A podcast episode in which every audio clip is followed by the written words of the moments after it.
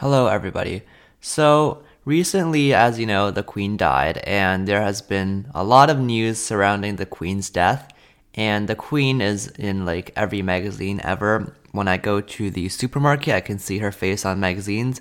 So, and one of the news is that the Queen uh, and her coffin are uh, lying in Westminster Hall, and uh, British people are allowed to go pay their respects to the Queen um, throw flowers on her coffin, I believe.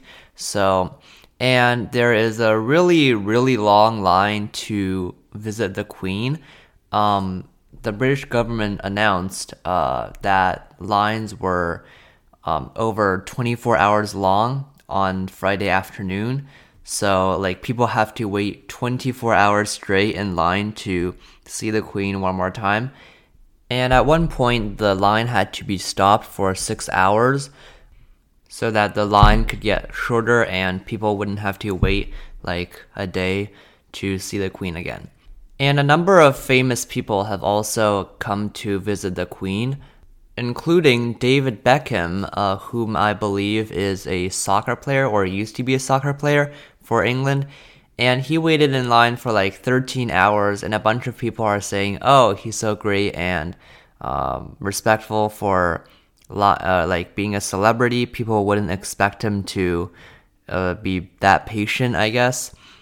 But he did end up waiting for 13 hours which shows that the system is pretty fair because celebrities don't have exceptions don't get accepted to you know go to a shortcut line or something. So yeah, pretty fair. But I don't think it's necessary to say, oh, David Beckham is such a good citizen or stuff like that, because like he just waited like any other person. It's not like he's a hero or anything. So, and in other news, uh, a bunch of countries are also like responding to the Queen dying with their policy. For example, Australia, I think they're changing some of their coins to show a monarch other than the queen. And I don't think it's related to like an act of defiance against the monarchy or anything.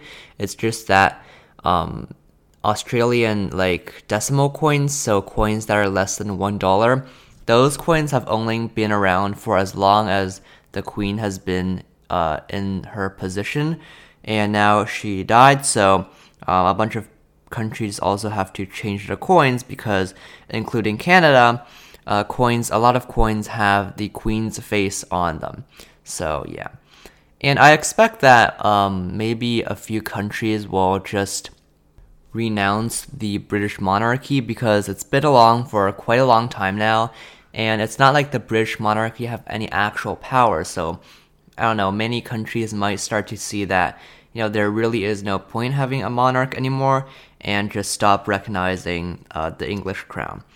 And I think, you know, up until now they have uh, put up with Queen Elizabeth because, well, Queen Elizabeth is uh, very good at her job. She's uh, a very nice individual, and she generally public opinion of her is pretty good. She's she was a pretty popular person, but now with King Charles, like people don't really know what he's like yet, and you know, with after Charles, people might just say, oh, okay, yeah, the old queen is long gone, and maybe the British monarchy should go as well because uh, the queen just seemed like a constant before her death, but now she's gone, so, you know, maybe the monarchy should go with her as well.